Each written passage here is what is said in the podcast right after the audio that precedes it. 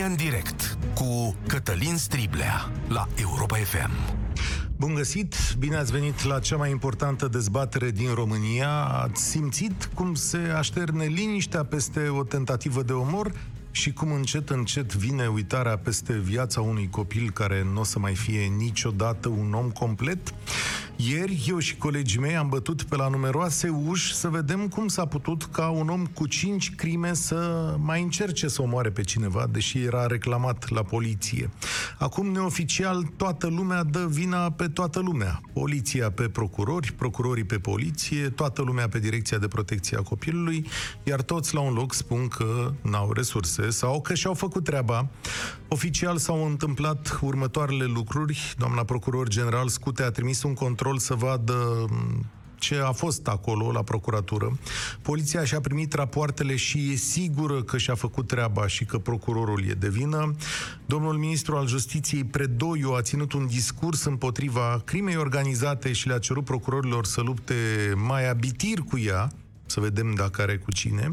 Iar fata de la Mehedin nu a fost operată încă pentru că starea ei e prea gravă ca să fie operată. Neoficial s-au mai adunat ceva informații vi le spun imediat, înainte însă aș vrea să vă spun și contextul care mie mi se pare foarte relevant. Acest copil și fratele său de 14 ani erau singuri acasă, fără părinți.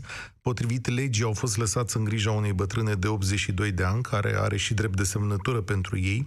Tatăl era plecat la muncă în străinătate, fratele era mai mic, deci de mamă nu se știe nimic în momentul acesta. Nici o autoritate de stat nu trece pe la ei pe acasă să vadă dacă le trebuie ceva. Legal, pe hârtie, sunt în grija cuiva, firesc. Acești copii cresc singuri. Da? Singuri. Cumva, între fata asta și acest criminal se stabilește o legătură pe care noi nu o putem analiza acum. Singură, neapărat, neapărată, cu o educație precară, ea este o victimă. Își dă seama la un moment dat că se întâmplă ceva rău. Merge la poliție, le spune de un viol, pentru că legea îl obligă în astfel de situații, polițistul o duce la direcția de protecție.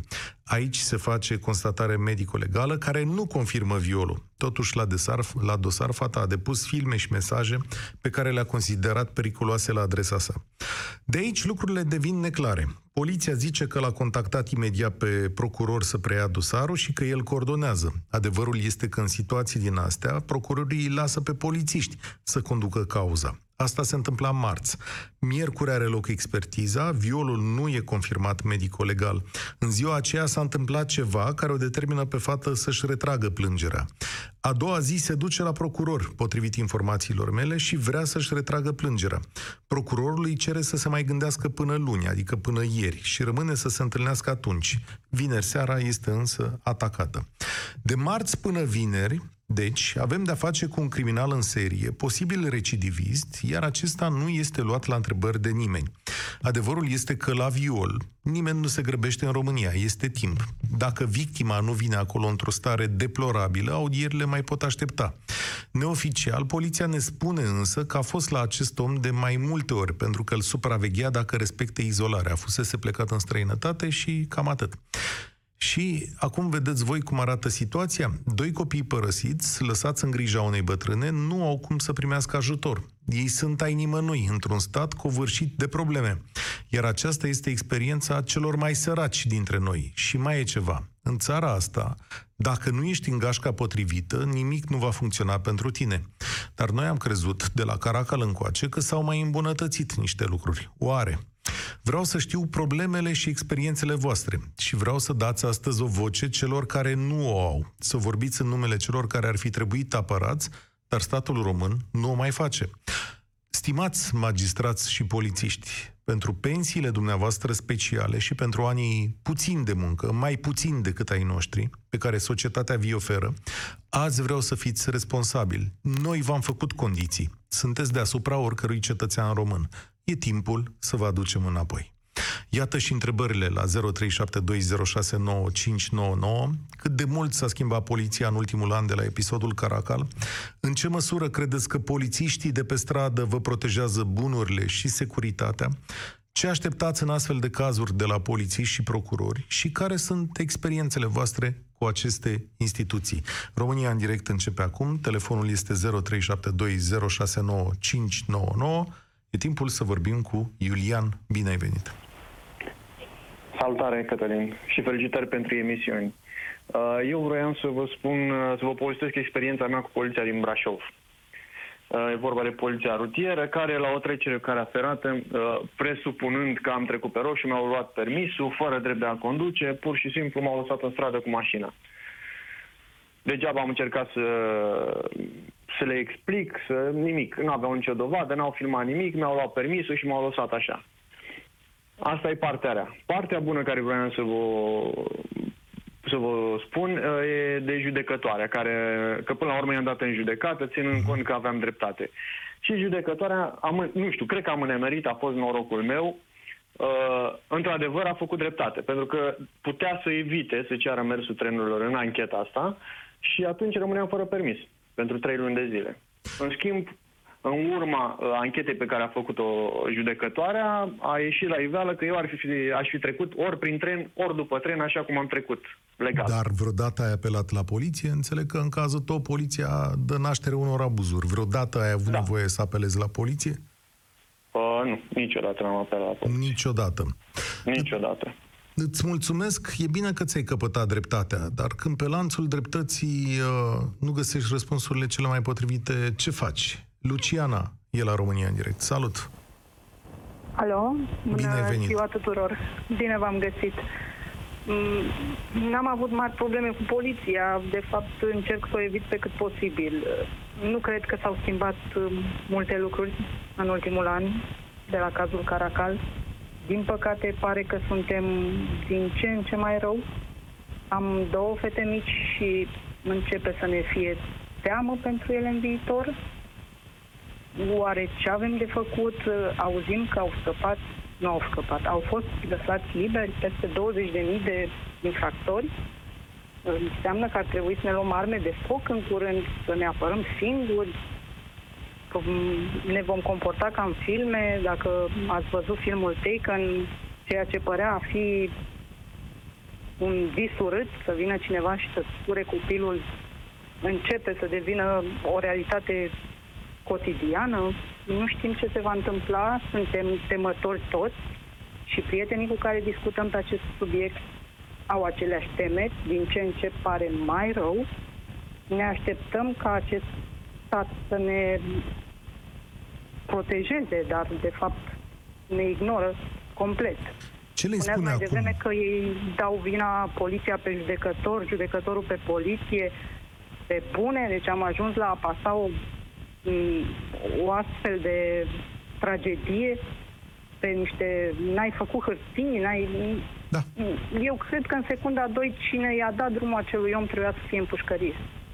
Adică cine? Judecătorul? O să-ți demonstreze Cine cu asupra de măsură. acolo?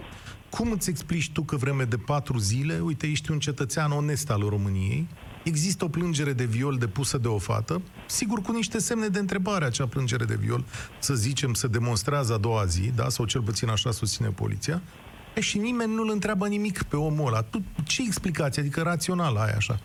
Polițist, procuror, ce, ce să credem? E de noaptea minții, pentru că dacă m-aș duce acum să fur o pâine că mi-este foame, sigur s-ar face imediat sesizați, aș fi căutată peste tot, aș fi găsită pe camerele de luat vederi, sigur m-ar găsi pentru o amărâtă de pâine. Iar la această plângere pentru viol să stai și să aștepți să ce, să se ducă să o omoare, e clar că sunt nu incompetenți, nepăsători. Deci nu s-a deplasat nimeni să vadă ce se întâmplă. De ce? Pentru că în țara asta, dacă ești violată, e vina ta. Că ai fost îmbrăcată nu știu cum, că ai provocat, că e vina ta că ești femeie. Ești femeie și atunci meriți. Ai făcut tu ceva ca să meriți. Și atunci trebuie să mai aștepți. Îți mulțumesc, Luciana. Spor la treabă. Rămânem la România în direct cu acest caz care ne-a oripilat, da, și peste care nu trebuie să se aștearnă tăcerea atât de repede când un copil părăsit de toată lumea, suferă în mod chinuitor. M-aș fi așteptat ca ieri doamna Scutea să iasă în față să ne explice. M-aș fi așteptat să-l aud pe domnul Predoiu. M-aș fi așteptat să-i aud la televizor pe șefii de la direcțiile de protecție a copilului și pe toți cei care ar fi putut să facă ceva în acest caz. Sunteți cam dispăruți așa, din câte mi-am dat seama. Nu aveți nimic de spus? Aveți numai uh, bătălii înalte de dus? Să știți că asta e cea mai înaltă bătălie pe care o puteți purta. Pentru binele acestor mii de copii pe care, sau care nu mai au pe nimeni. Sebastian, ești la România în direct. Salut! Salut, Cătălin! Uh, nici nu știu cu ce să încep. Încerc să, să, păstrez, să, să păstrez un limbaj cât de cât decent, uh, dar atâta timp cât noi toți ne lăsăm violați și supuși la perversități de 30 de ani încoace, că efectiv suntem violați toți, uh, pe mine nu mă mai miră direcția în care mergem. Uh, devenim încet, încet un stat interlop, plin de interlop și de clanuri. Uh, poliția fuge din fața lor, dar sunt foarte bătăioși cu băbuțele care încearcă să-și vândă ceapa sau ce au săracele de prin curte în fața unor alimentări. Așa Uh, suntem, suntem de, de râsul, nu Europei, de râsul lumii. Ni s-a dus duhul peste tot, ne știe lumea. Am văzut un reportaj din Marea Britanie, oamenii sunt foarte fericiți că din cauza sau pentru ei, datorită pandemiei, uh, au scăpat de hoți și de tâlhari români care au venit înapoi acasă și care acum își împart teritoriile prin orașe. E ceva de, de, de nedescris. Da.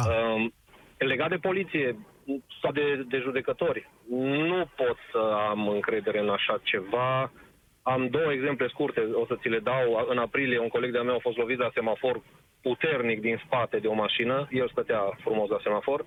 Respectivul era mor de beat. Uh, Toată lumea de pe margine au început să filmeze cu telefoanele ce s-a întâmplat. Ăla a încercat să se dea jos de mașină, nu a putut, a fugit, a venit poliția. Și când i-a zis colegul meu, domnule, vedeți că era mor de beat, nu mergeți după el. Dar ce ești dumneata uh, etilotest? De unde știi că era băut? Și eu, hai, bun, haideți să mergem să-l căutăm. Avem numărul mașinii de, de, deocamdată, nu pentru că avem probleme mai importante cu pandemia, nu avem vreme să ne ocupăm de așa ceva. Sigur. Suntem în iunie, suntem în iunie, mi-am reparat mașina pe banii mei, nu, la poliție încă nu se duc să-l caute pentru că suntem în stare de alertă Aha, și nu aha. au timp de așa ceva. Ce interesant, Asta e- da. Da, ăsta e primul caz. Al doilea caz, am fost oprit de radar pe autostradă, că vezi, doamne, am avut cu 2 km mai mult decât aia 50 legali, ca să nu dea permisul pe 3 luni. Am contestat, am demonstrat că în 5 secunde am avut 7 viteze diferite, pe imagini, am primit înregistrarea, pe imagini am dovedit că în 5 secunde am avut 7 viteze cuprinse între 60 și 182 de km la oră.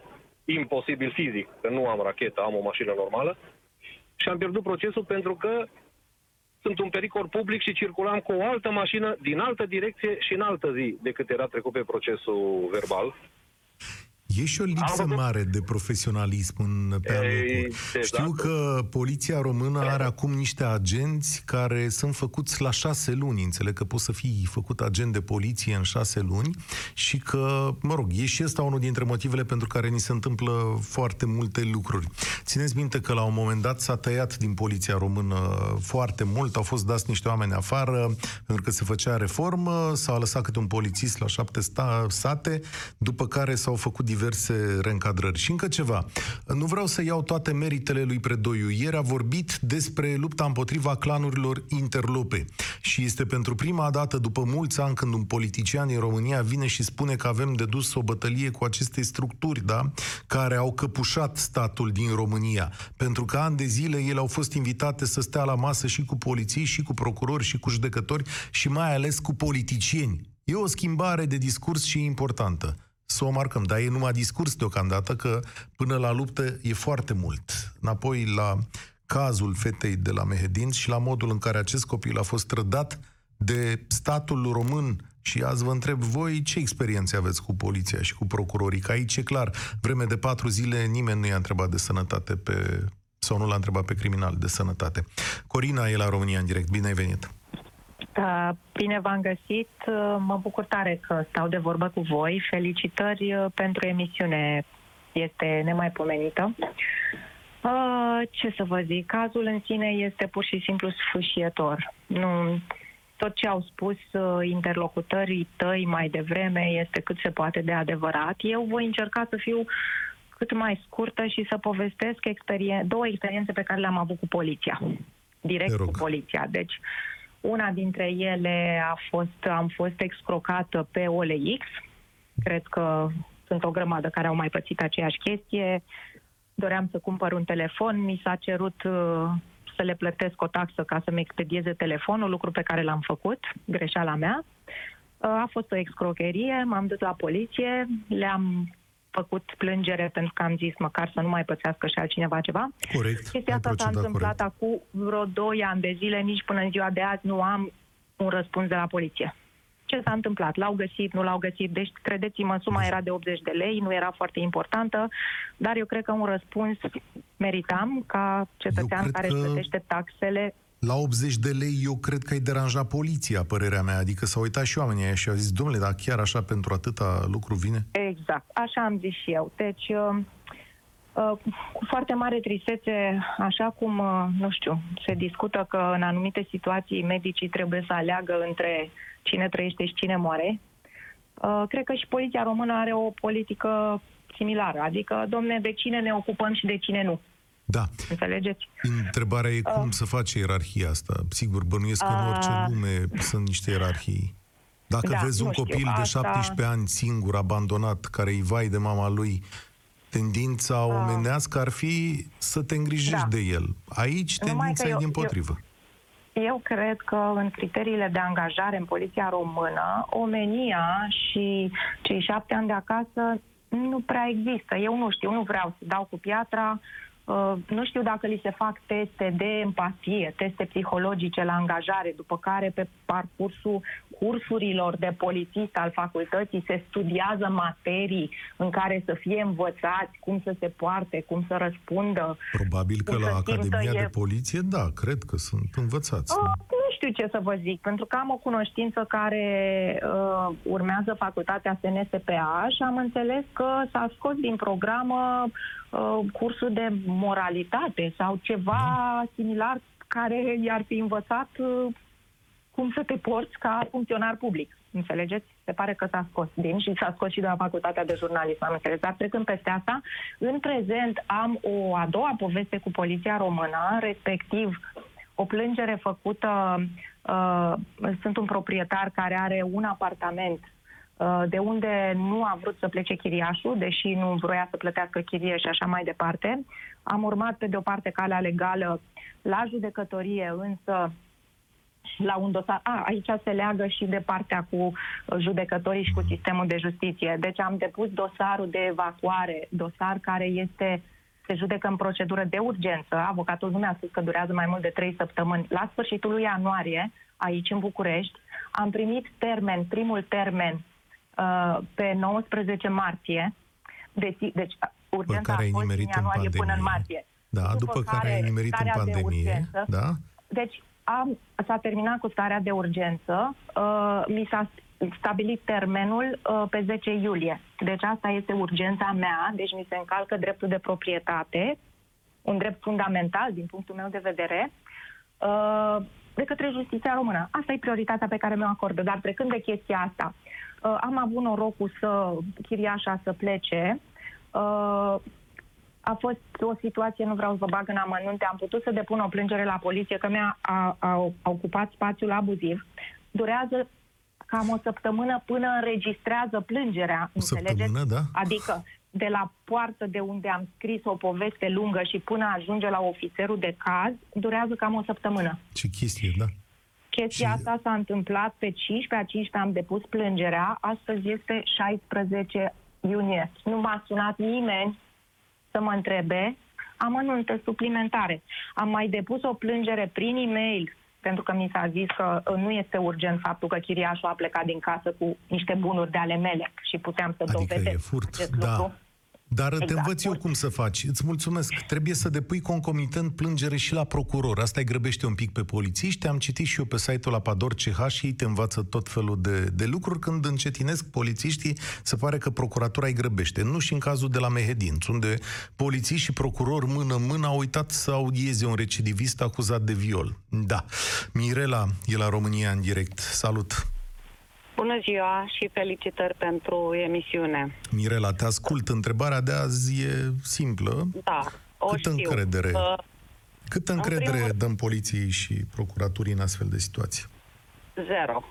În primul rând, aș vrea să vă spun că nimeni nu ar trebui să fie mai presus.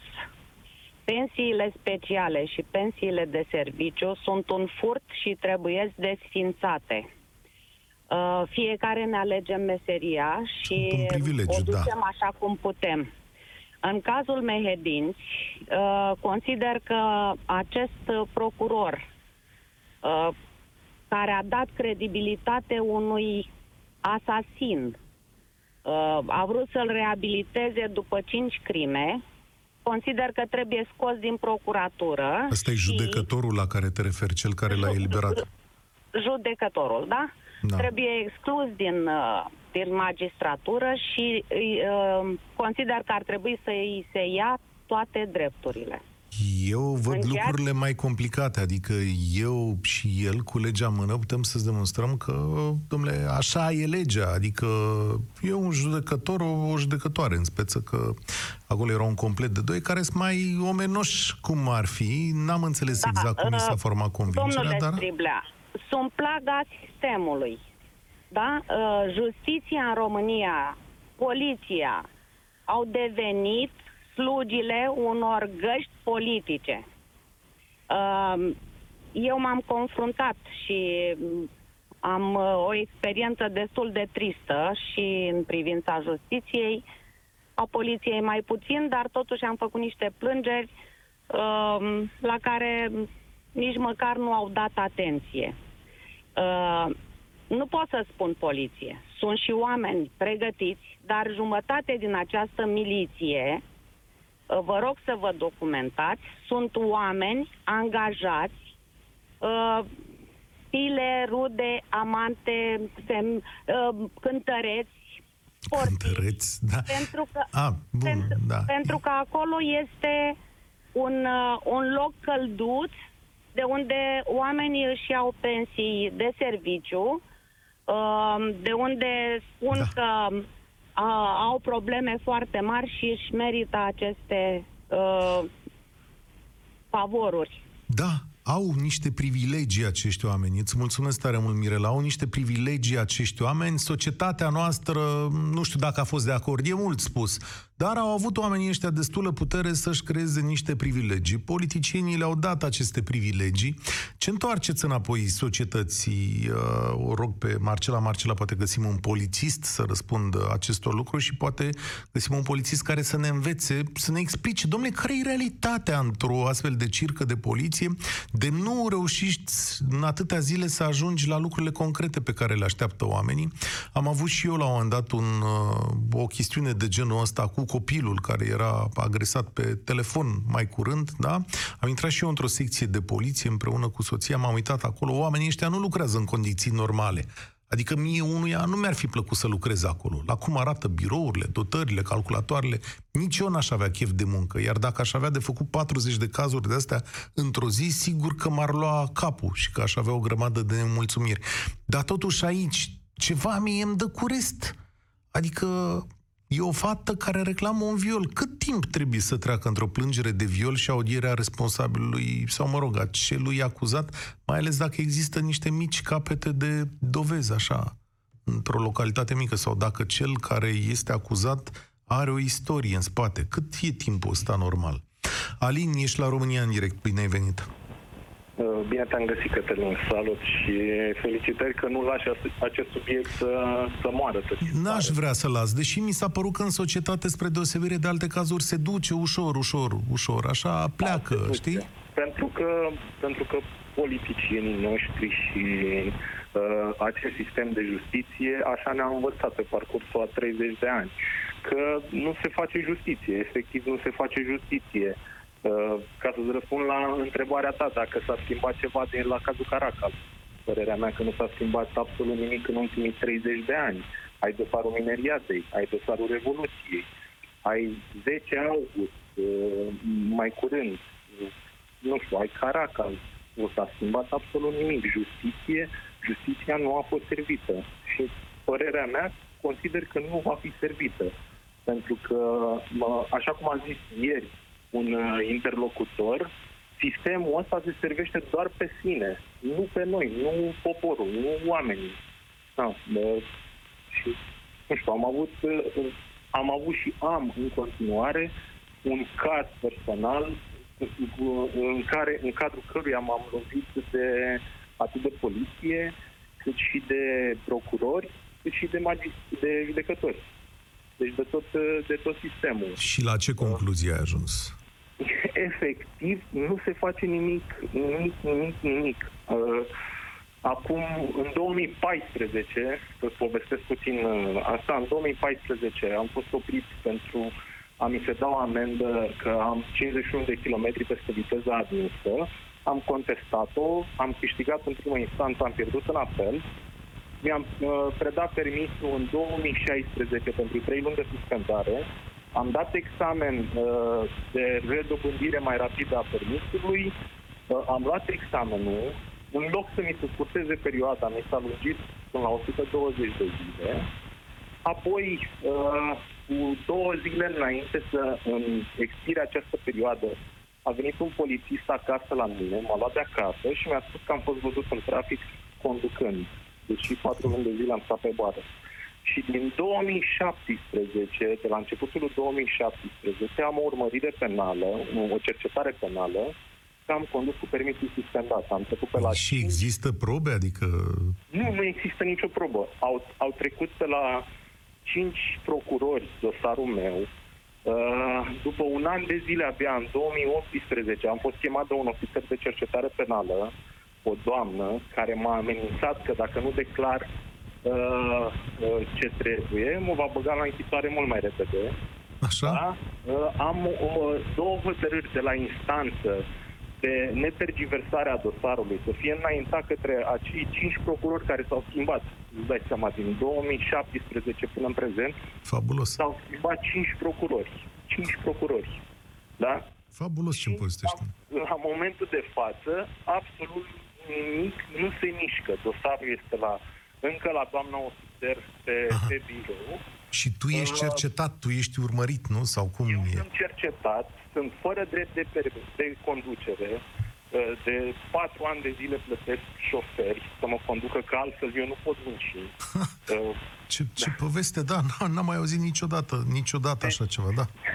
Da, și sunt făcut uh, uh, singura, singura dovadă a lor este declarația polițistului care m-a luat pe mine de acasă.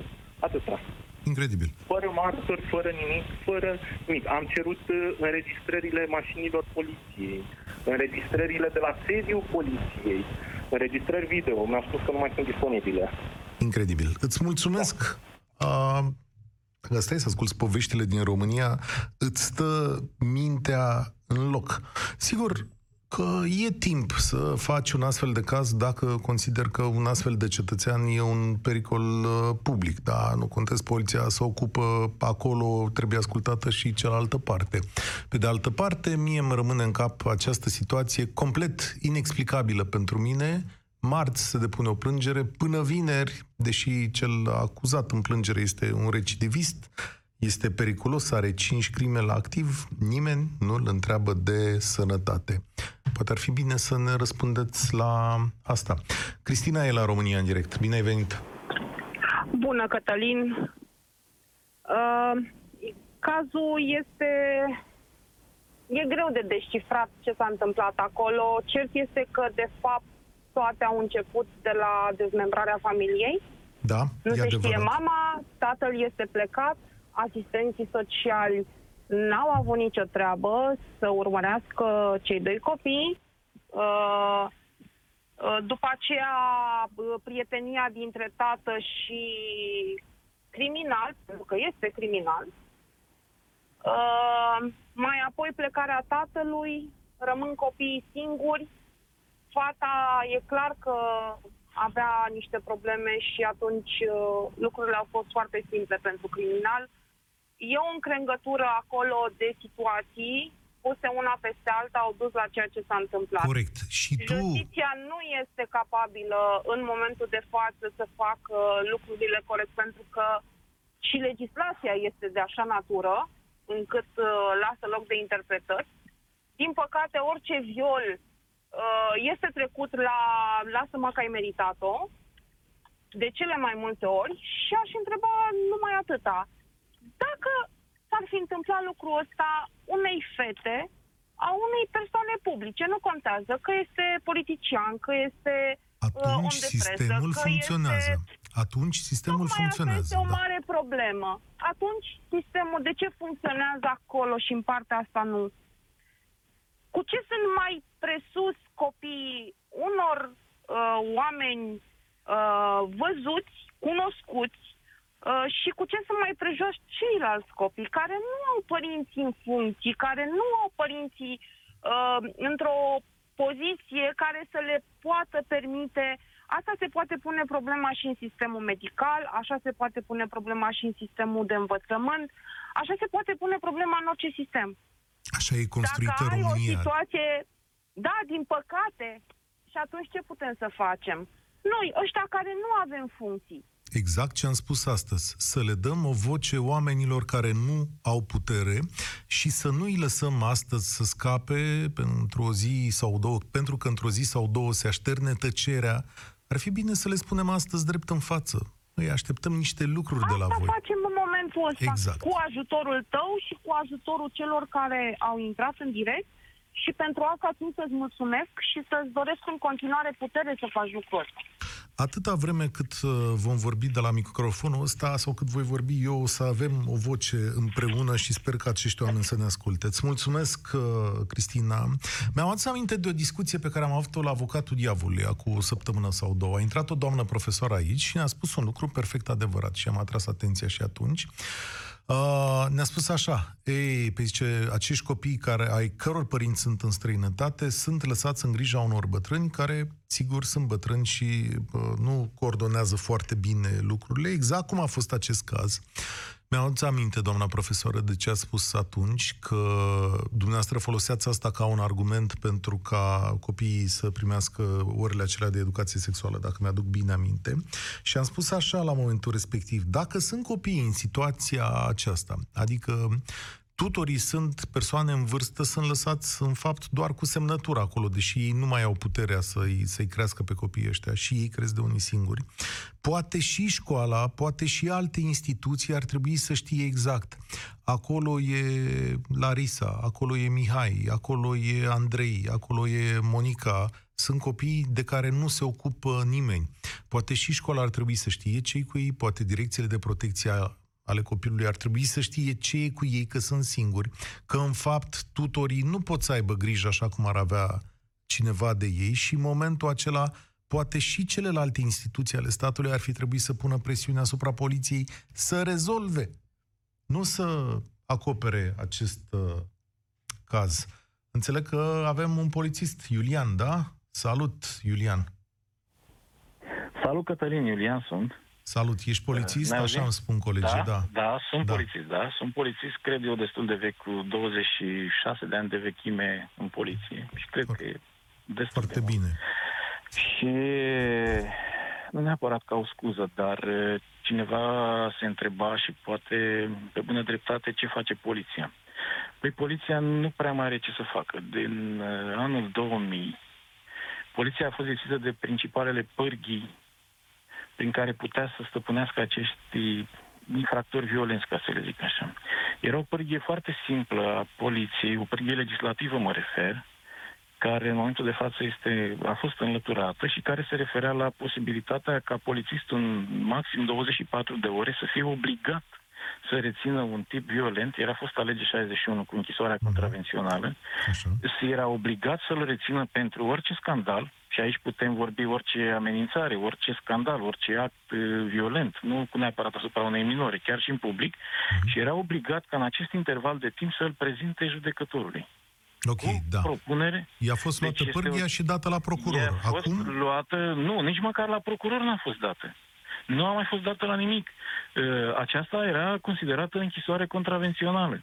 Odată cu aderarea la Uniunea Europeană, n-am înțeles noi, polițiști, de ce a fost scoasă această pârghie. Pentru că în toate statele cu apă caldă, dacă ai făcut un scandal public, ești dus de îndată la judecător. Bun, și condamnat aici, a în doua zi. situația asta, spune și mie ca să Da. înțeleg din spate realitatea acestui caz. Adică vine o fată, se plânge, de, are, depune o plângere de viol, da? Da. După care polițist și procuror, vreme de patru zile, nu ajung nici măcar să-l audieze, Păi să-l da, întrebe de da, ce. da, da, pentru că circuitul dosarului este, deci circuitul este în felul următor. Fata depune o plângere. Da. Dacă plângerea nu este dovedită cu probe temeinice, sau cu probe, ca să putem vorbi despre probe, clar, în accepțiune juridică, aceast, acest dosar pleacă la procuror, în 24 de ore procurorul trebuie să se pronunțe asupra sarcinilor pe care trebuie să le îndeplinească împreună cu poliția sau polițistul Mhm. și trebuie să adune probe. Înțeleg că, nu, nu cunosc foarte bine dosarul, nu vreau Da, să mă pronunț, da. dar înțeleg că n-au fost probe